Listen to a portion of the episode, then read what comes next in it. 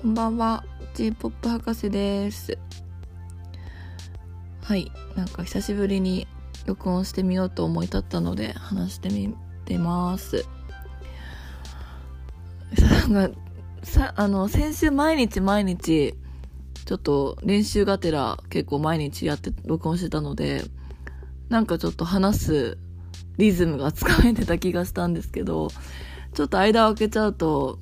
どうやって一人で携帯に向かって話しかけてたんだろうと思って。なんか忘れちゃいますね。で今日実はあの仕事であるあの国内の地方の別の都市に出張に来ておりまして仕事終わってえっ、ー、とあの仕事の人たちと飲みに行ってちょっと酔っ払って部屋に帰ってきて思い立ったので配信というか話すことにしました。そんな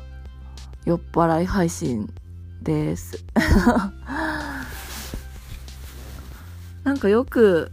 あのこの間別のエピソードで私がちょっと YouTuber を見ることにハマっている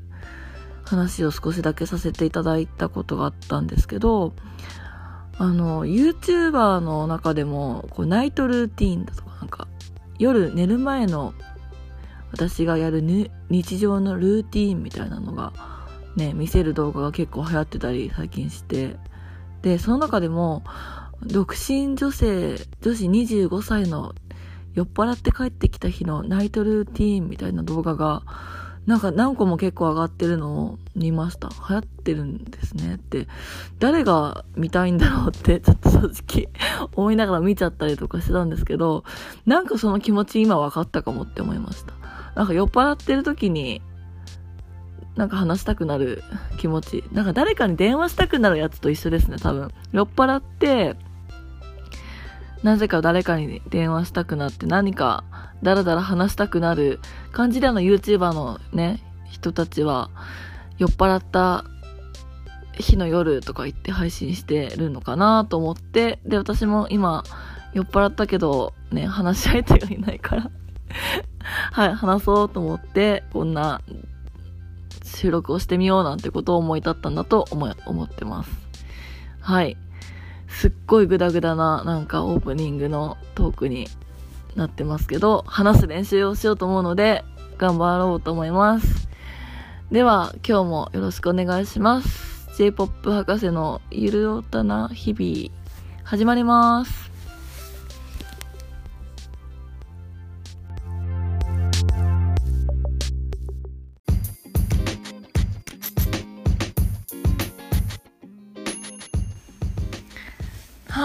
今日は、お仕事をして出張先で。で仕事の皆様とお食事をしてお酒を飲んで酔っ払って帰ってきましたという夜の録音です。でねであのなんか酔っ払ってる時にちょっと人格変わるねっていう話をされたのでさっきそんなことについても話したんですけど私好きなことに対しては熱く語る典型的なオタクなんですよね。で、好きなことっていうのの範囲がね、狭い。で、それ以外の興味ないことに対しては結構、なんかふんわりしたリアクションをとっているっていう。で、ね、あの、興味があることというか、まあ、自分のこだわりが深いことになるともう、いても立ってもいられないので、うわーとなって、そこにね、お酒の力が入った思うなら、もう別人みたいになってしまって酔ってる方が面白いねっていう風に言われてあ普段って何なんだろうって思ってショックを受けたそんな夜でした。でね今日何の話で熱くなったかっていうとねあの私がまたこれ中学生の時のもう全ての起源起源はあの私の源は中学生なんですけど中学生の時ね好きだった。今でも好きですけどあの、ちょうど私が中1、中2くらいの時に、これもまたラジオのパワープレイから始まって、あの、ヒットした曲なんですけど、ジャングルスマイルさんっていう二人組のユニット、バンドがいて、ジャングルスマイルさんの、えっと、同じ星っていうシングル曲があるんですけど、その曲がすごく好きになってラ多分ラジオか何かラジオですね。ラジオで初めて聞いて好きになってすごく声があのボーカルの高木育乃さんの声がすごく高高いんだけどキンキンしてる声とかじゃなくて透き通るような声で、まあ、すごいでも儚い感じがする声なんですよね。で歌詞も高木育乃さんが書かれていてすごくうーんなんか繊細な女性なんだろうなっていうことを思わせる。あの、まあ、ボニー・ピンクさんの話をした時にもあの大人な、うん、精神世界だなとかそんな話をしたと思うんですけどボニー・ピンクさんの世界観とはまた違う繊細さ。もっとうんなんか壊れちゃいそうな繊細さっていうかなんかそういう本当にガラスのような繊細さっていうかそういうなんか刹那的な感じっていうところに魅力を感じました。その声の声のそのもう異様って思えるくらいの美しさっていうか可愛らしさとか高高い声っていうのもこの声ってすごいなんか貴重な声がな気がするというかこの声が出なくなっちゃったりしないかなっていう風に心配になるような、うん、可愛くて美しい声でそれでいう意味でも儚いなっていう印象があるボーカルのさんの声で。で曲は、えーと、吉田勲さんっていう方が書かれていてでその2人がユニットなんですけどすごくそのあのまあちょっとまあアコースティック的な音を入れたサウンドまあでも曲によってかなり違うんですけど、まあ、基本的にはアコースティックギターの音が入っていて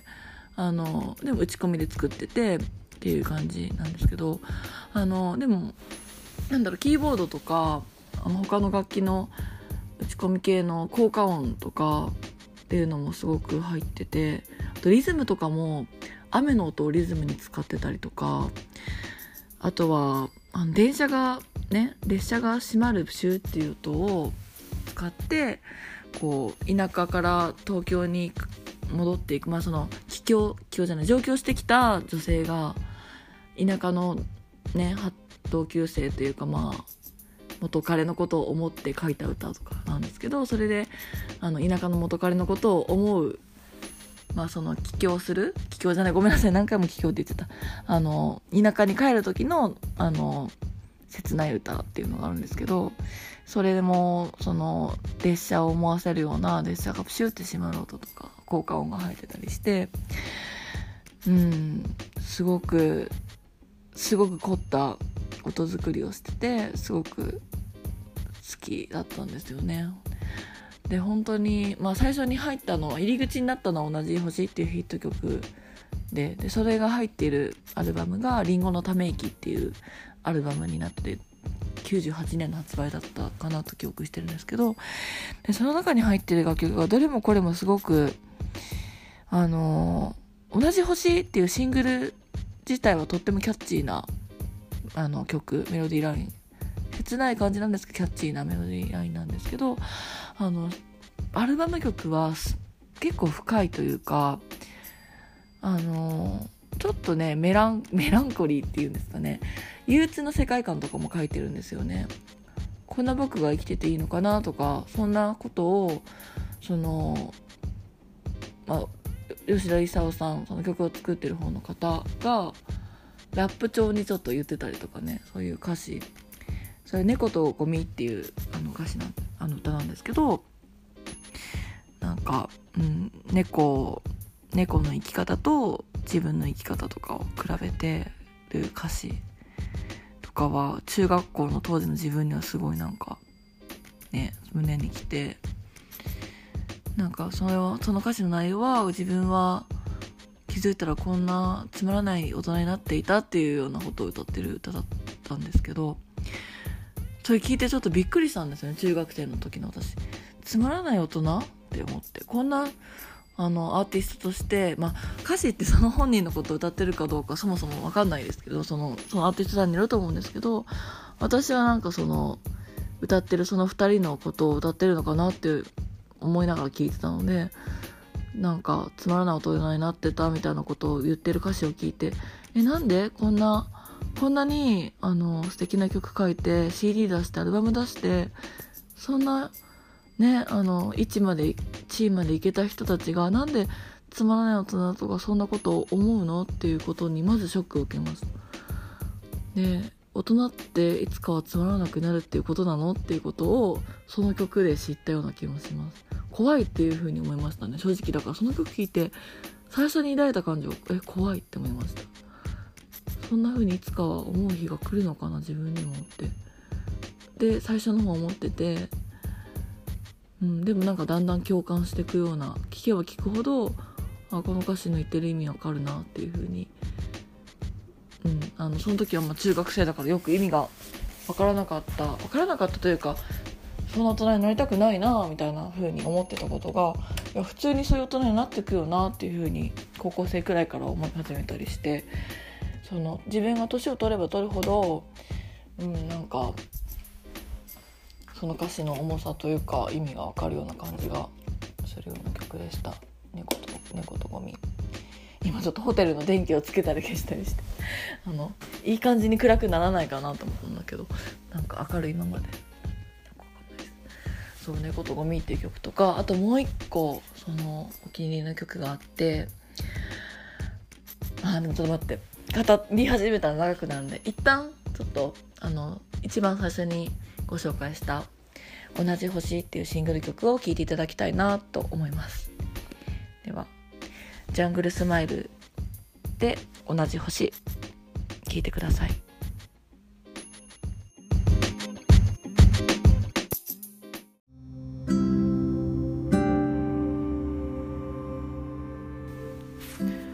はいえっとジャングルスマイルで同じ星を聞いていただきました。そうこの曲が好きでっていう話で森そう何の会話でそうなったか。まあそのジャングルスマイルさんの話になった時にそれをね知らないっていう風にね。てか私以外の人がみんな知らないって言ったから知ってくださいっていうのでオタクなので熱く語りまして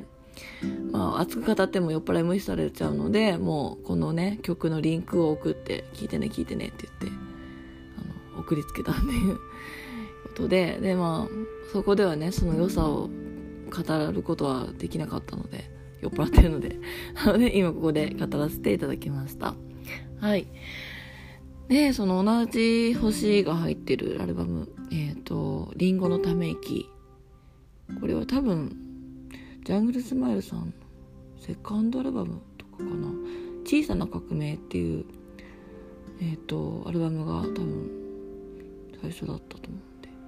セカンドアルバムだったような気がします。あの、あ、一つ言っときます。J-POP 博士のね、あの、ポッドキャストはね、ゆるオタなので、ゆる、あくまでゆるいオタクなんで、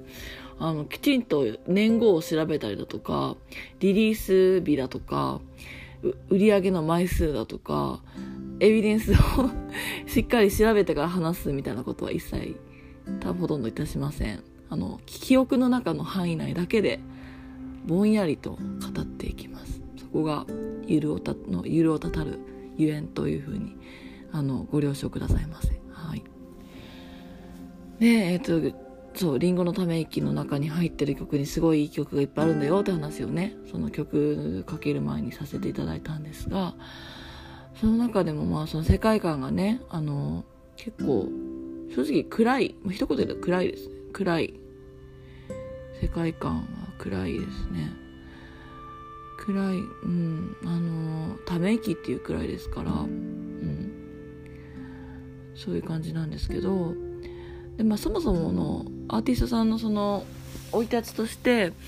あの2人あの二方ともヤマハ多分ヤマハだったと思うんですけどヤマハのオーディションであの優勝されてユニットになったっていう風にもっと詳しく知りたい方はウィキペディアとかで見ていただいたらいいと思うんですけどっていう感じでで2人ともあの東京ではない場所から上京されてジャングルスマイルっていうユニットを組まれたっていう風に私は覚えてます。なのであの曲の世界観にもそういったところ現れてる感じがしてさっきのねちょっとお話ししたあのうんと田舎のね同級生の元彼のことを思って書いた歌とかっていうのもそういう、うん、あの高木育乃さんの昔の世界世界っていうのがなんか好き垣間見えるような曲で好きだったりしました。うんで私は正直その育ち生まれ育ちがあの関東っていうか、まあうん、関東神奈川とかそうなのでそういうなんか状況みたいなことがないんですよね。あの最近マツコ・デラックスさんなんかが横浜出身の人はね神奈川出身って言わないで横浜って言いやがってとかってちょっとディスられちゃってるんですけどそんな横浜出身でなのでまあ状況っていう感覚はないんですよ横浜からすると。だからそういううん列車で行くような場所から東京にやってきて夢を持ってやってきてっていうようななんかそういうのすごく、うん、中学生の正直私ほんとつまんない若者でしてね勉強ばっかりやってたガリ勉だったので、うん、だからそういうなんか、うん、別に田舎に住んでるわけでもないし毎日勉強まあ中学生の時そこまで勉強してなかったかもしれないけど、まあ、勉強しててで別にみ、ね、悪いこととかも何も悪いことしようなんて発想もないですね。たまにそんな学校の帰りになんかなんだベルギーワッフルね当時流行ってた。ベルギーワッフル食べて帰るとかあとルーズソックス当時流行ってたの親に内緒で買ってトイレで履き替えるとかそんなくらいのことでしたね。私が怒られてたようなことなんて親から。大したことはしてない。普通の可愛い子供でしたと思ってます。中学生で何言おうとしたんだっけ？酔っ払ってるから許してください。でそうそうだからそんななんか、夢を持って東京に行くんだとか叶えるんだとかこういう大人になりたいんだとかそういうことを願ってそれが実際に夢が叶って東京にまで出てきて歌手になるとかミュージシャンになるっていう夢叶ってこうやって CD を出してこうやって私のとかねリスナーのもとに届いててそういう人が言ってる声ってなんかロマンを感じるなっていう風に憧れてたんですよね。そういう風に夢叶えて。まあ似たようなことで言うと当時のあとジュジュディマリーさんとかもジュディマリーさんもあの北海道から出てきたバンドっていう感じでしたけど。まあ、そういうロマンってありますよね。その後2000年代になって出てきた漫画の7矢沢愛さんが書いたってる。7なんかもな7が2人いてミュージシャンの方の7シンガーの方の7はあのどっか多分日本海が見えるようなね田舎からでバンドや活動やってたのを東京に出てきて東京で成功していくっていうストーリーなんで田舎から出てきてバンドやるぞみたいなのがあると思うんですけどまあ、そういうのはあんまりよく知らない時代だったんで私もそんなに。ああいいななんか憧れるなみたいなことを思ってたんですよ。バンドがいいなっていうよりかはなんかその田舎があることがいいなっていうふうに思ってました。うん。そういうふうに思ってました。でそういう人たちが紡ぎ出す曲の中でなんか自分とは遠いような遠い世界にいるような感じの人たちのはずなのになんか自分と近しいような世界のことをも歌ってるっていうのがすごく新鮮でした。さっきの「猫のゴミ」とかもね「猫とゴミ」っていう曲なんかもなんか夢を叶えているはずの人たちが歌ってる歌なのにこんなつまらない人間になっていいのかとかそういうことを歌っていることとかも意外だなっていうふうに当時の私は思ったりとかしてました。でもう一曲私がもう今になってもいまだに結構心の支えになってるような歌が1曲あってジャングルスマレさんのそのアルバムに入ってる歌で。あの同じ星と同じアルバム「リンゴのため息」の中に入っている「えっ、ー、と思春期」っていう曲があります。思春期。これはこれもまあなんかその設定歌詞の設定としてはあの思春期そのもの、まあ、例えば10代とかそういうティーネイジャーの思いを歌詞にしてるような曲なんですね。で歌詞 歌詞はあんまりうろ覚えな私にしては珍しくちょっと歌詞とあまた覚えてない。ざっくりなんですけど一言一句を一個覚えたりとかしてないんで。こんな、うん、こんな気持ちじゃ帰れないよっていうようなところから歌い出しが始まって「友達なんて本当はいないの?」って言うんですよ。で赤とぼ赤とんぼに囲まれた、うん、中で帰っていくみたいなところから始まっていくんですね。でそこでグッと引き込まれるんですけど私なんでそこに共感グッと引き込まれかったかっていうと私その田舎出身じゃないよって話したんですけどなぜかめちゃくちゃ転校してるんですね。あの同じ地域の横浜市何々区の中でめちゃめちゃ転校とか引っ越しとかしてるっていう、まあ、そもそもその小学校上がる前も実は京都に住んでてでもそれも故郷とかじゃなくて単純に父親の仕事の都合で京都に一瞬だけ住んでた。3年くらいだけ住んでたっていうだけなので別に故郷でも何でもなくて転勤でまた親の転勤でね横浜に来たので自分の生まれ故郷とかじゃなくてたまたま住んでた場所お仕事でお父さんの住んでた場所だから3歳なんで記憶とかも全然ないので友達とかもいな覚えてないんですね全く。で横浜引っ越してきて幼稚園が横浜だったのかな横浜で友達できて多分初めての記憶にある中の初めての友達ができてだけど小学校上がるって時になって親がなんかマンションの抽選に当たったんですよね。今話をちゃんと聞くと。で別の地域同じまあ隣の区なんですけど。新しい新興住宅地にマンションが当たりましてそこに引っ越してそこの小学校に入学したのでまた幼稚園の人間関係リセット。小学校の人間関係が始まって。で小学校すごすごい私はそのね小学校大好きでっていうのも本当にのどかなのどかな山の中だったんであのねあのせせらぎとかもあってザリガニも取れましたよ。で山で竹林もあったんでタケノコも取れたしで住んでたお家もまあマンションが当たったっていうくらいなんで新新築なんですよね。新築のあの集合住宅、うん、あの何何個も何個も高いタワーがタワマンとかではないんですけどね。その比較的高い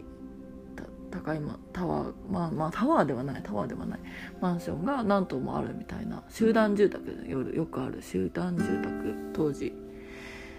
流行ってたのかなと思うんですけどがあったので要はだからその集団住宅に住んでる子ってみんな同じ小学校に行くんですよね。同じ学区だから同じマンションだから。だからあの私は6棟 今も忘れない6号 ,6 号棟に住んでたんですけど他の棟に住んでる子たちも友達クラスメートだったしそこのマンション集合住宅には子供が遊べるようなスペースとかいっぱいあったしそこで放課後友達と遊んだり外でね一輪車乗ったりとかタケノコ取りもね友達としてたんですけどたりあとはそのお家での遊びとかもしてましたね。当時はドラクエ5とかも流行ってたんでススーパーファミコンですらもなかった。最初はファミコンだったかな。ファミコンで友達の家とか行き来してソフトの貸し借りとかもしてで私が持ってないソフトがあったらその子の家に行って私が持ってるソフトは友達が遊びに来てとかモノポリーとかもやってたな。あとセーラームーンとかもねやったりしてゲームやったりあとは私「リボン」っていう漫画と「仲良し」っていう漫画をね買ってもらってたので私が仲良し買ってもらってて妹がリボン買ってもらってたんですけど少女漫画大好きだったんでそうそういうのもね友達が遊びに来たらみんなで読んだりしてもうそれがすっごく楽しかったんですよ。小学校1年生から3年生の間。でうんなんかあの頃私一番多分人生の中で明るい人格だったと思うんですよね。なんかクラスの中でも活発なキャラですごくあのもうなんかあんまりこう影とかなくて。悩みとかもほぼなくて。今からしたら考えられないんですけど。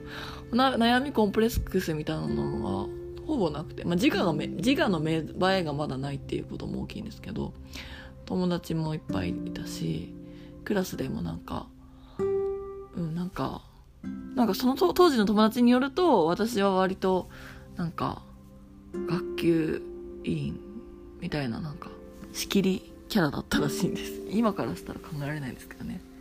そういうキャラでいたらしくってとっても楽しい学校生活を送ってました。そこの小学校で。なんですけどもうちの親ってすごくね新居探すのが好きなんですね。てなんか決まった場所に住むのが耐えられないのかな。よくわからないんですけどもなんかせっかくねマンション当たってね買ったのにねそこなのになんか違うところにまたお家を建てたくなっちゃった。全然お金持ちとかじゃないのにねなんか家が家買うのが趣味だったみたいなんですよね。家売って買うのが趣味だった。で新しいところに新しいって言ってもそのそこの学区を越えて、まあ、次の隣の区、まあ、よもっと言うと幼稚園の時住んでた場所だったんですけどそこにまた戻って微妙にはもうその幼稚園とはまた違う学区なんで幼稚園の友達と同じ小学校には行けないんですけど私が小学校4年生に上がる年にもう家を建てるからって言って引っ越してね、まあ、家建ってるならまだしもね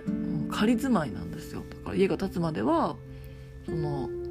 新しい学区の学区内のところのマンション狭いマンションを借りてなんか家ができるまで半年くらい1年くらいとか住んで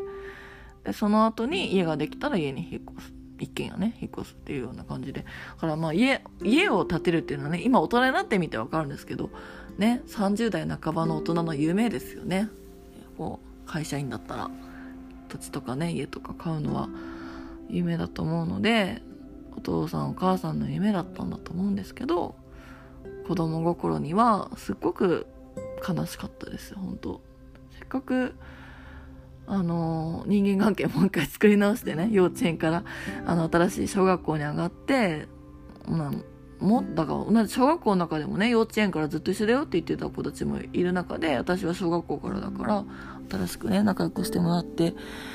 やっとねコミュニティに馴染めてきてて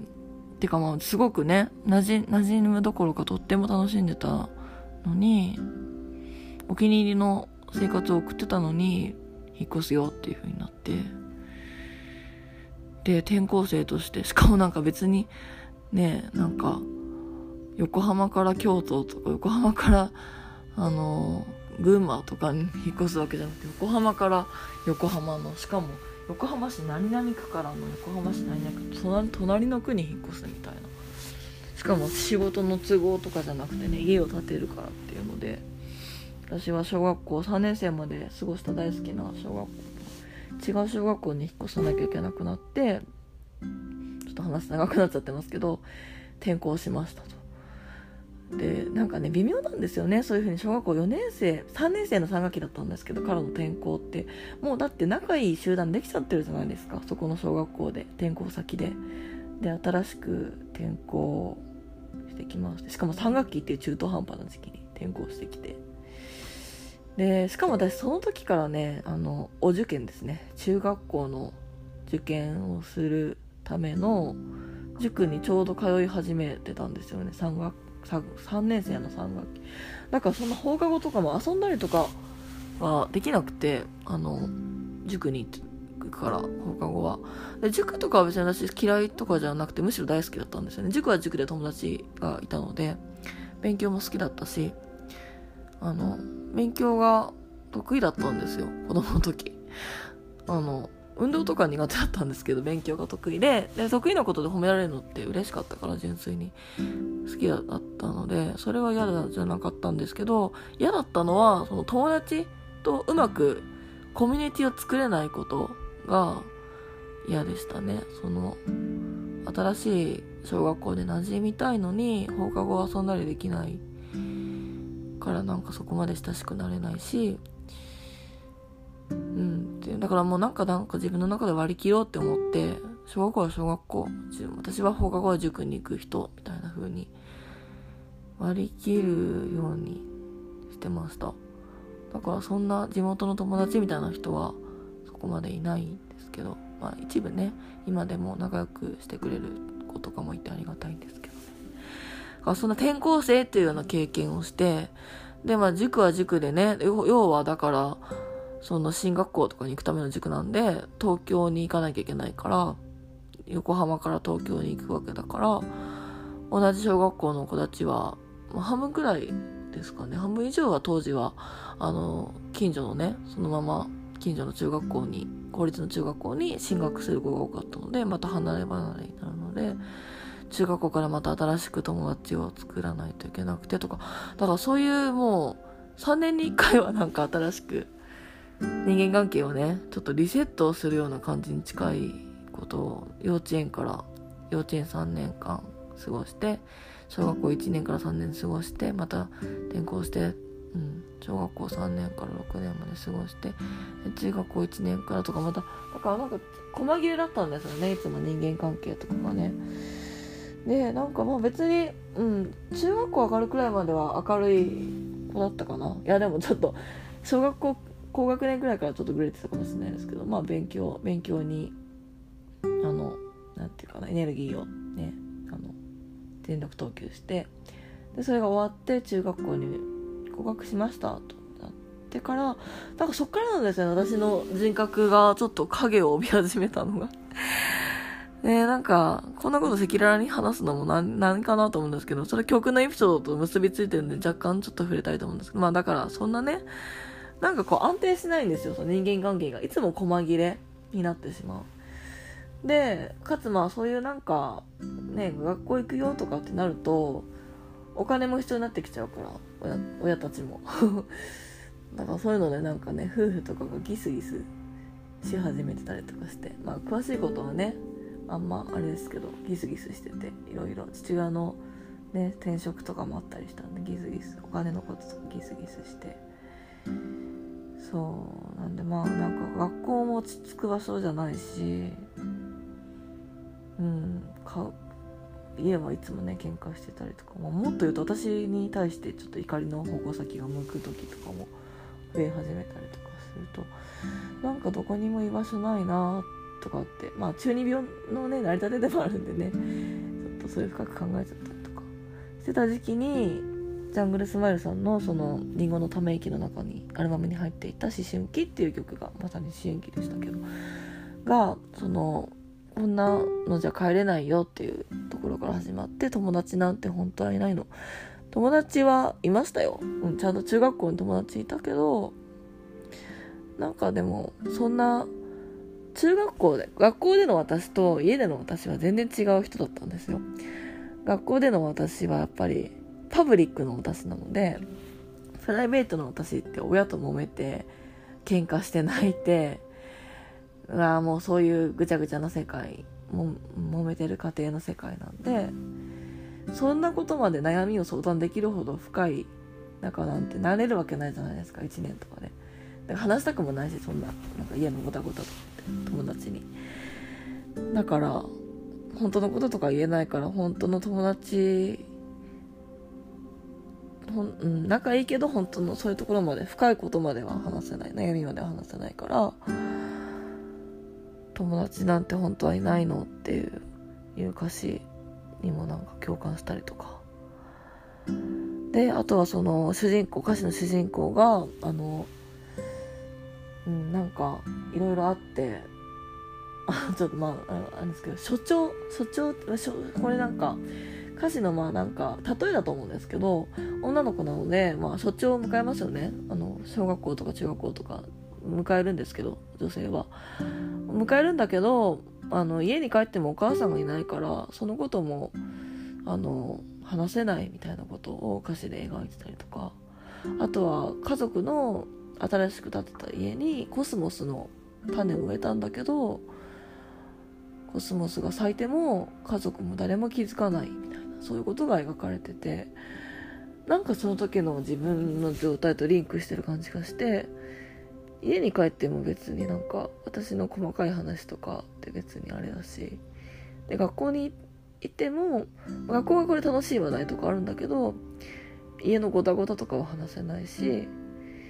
じゃあ誰に本当のこと話せばいいのっていうふうに思ってた。やばいなんかちょっと中二病が蘇ってきたんですけどの時期にその局員で会ってあなんでこの曲って私のこと分かってくれるの？みたいな風な感覚に陥ってだからすごい辛いな。家が辛い。まあ主に辛いこと家のことが多かったですね。学校ってよりかはね家にいることが辛い時が多かったんですけど家が辛いなとか思う時に通学時間とかそれ聞いてましたね。そのサビのところがすごい印象的な。なんかこう叫ぶような歌い方なんだけどとっても綺麗な声で。うんよくあんな曲思いつくなっていう尊敬の気持ちとうんなんか今度はその曲にを聴いてひたすら落ち込んでひたすら救われるっていうようなそういう、うん、救わ。私を助けてくれるようなそういう曲でした。だからすごく大好きな大事な曲です。じゃあここで曲をかけてみたいなと思います。ジャングルスマイルで思春期。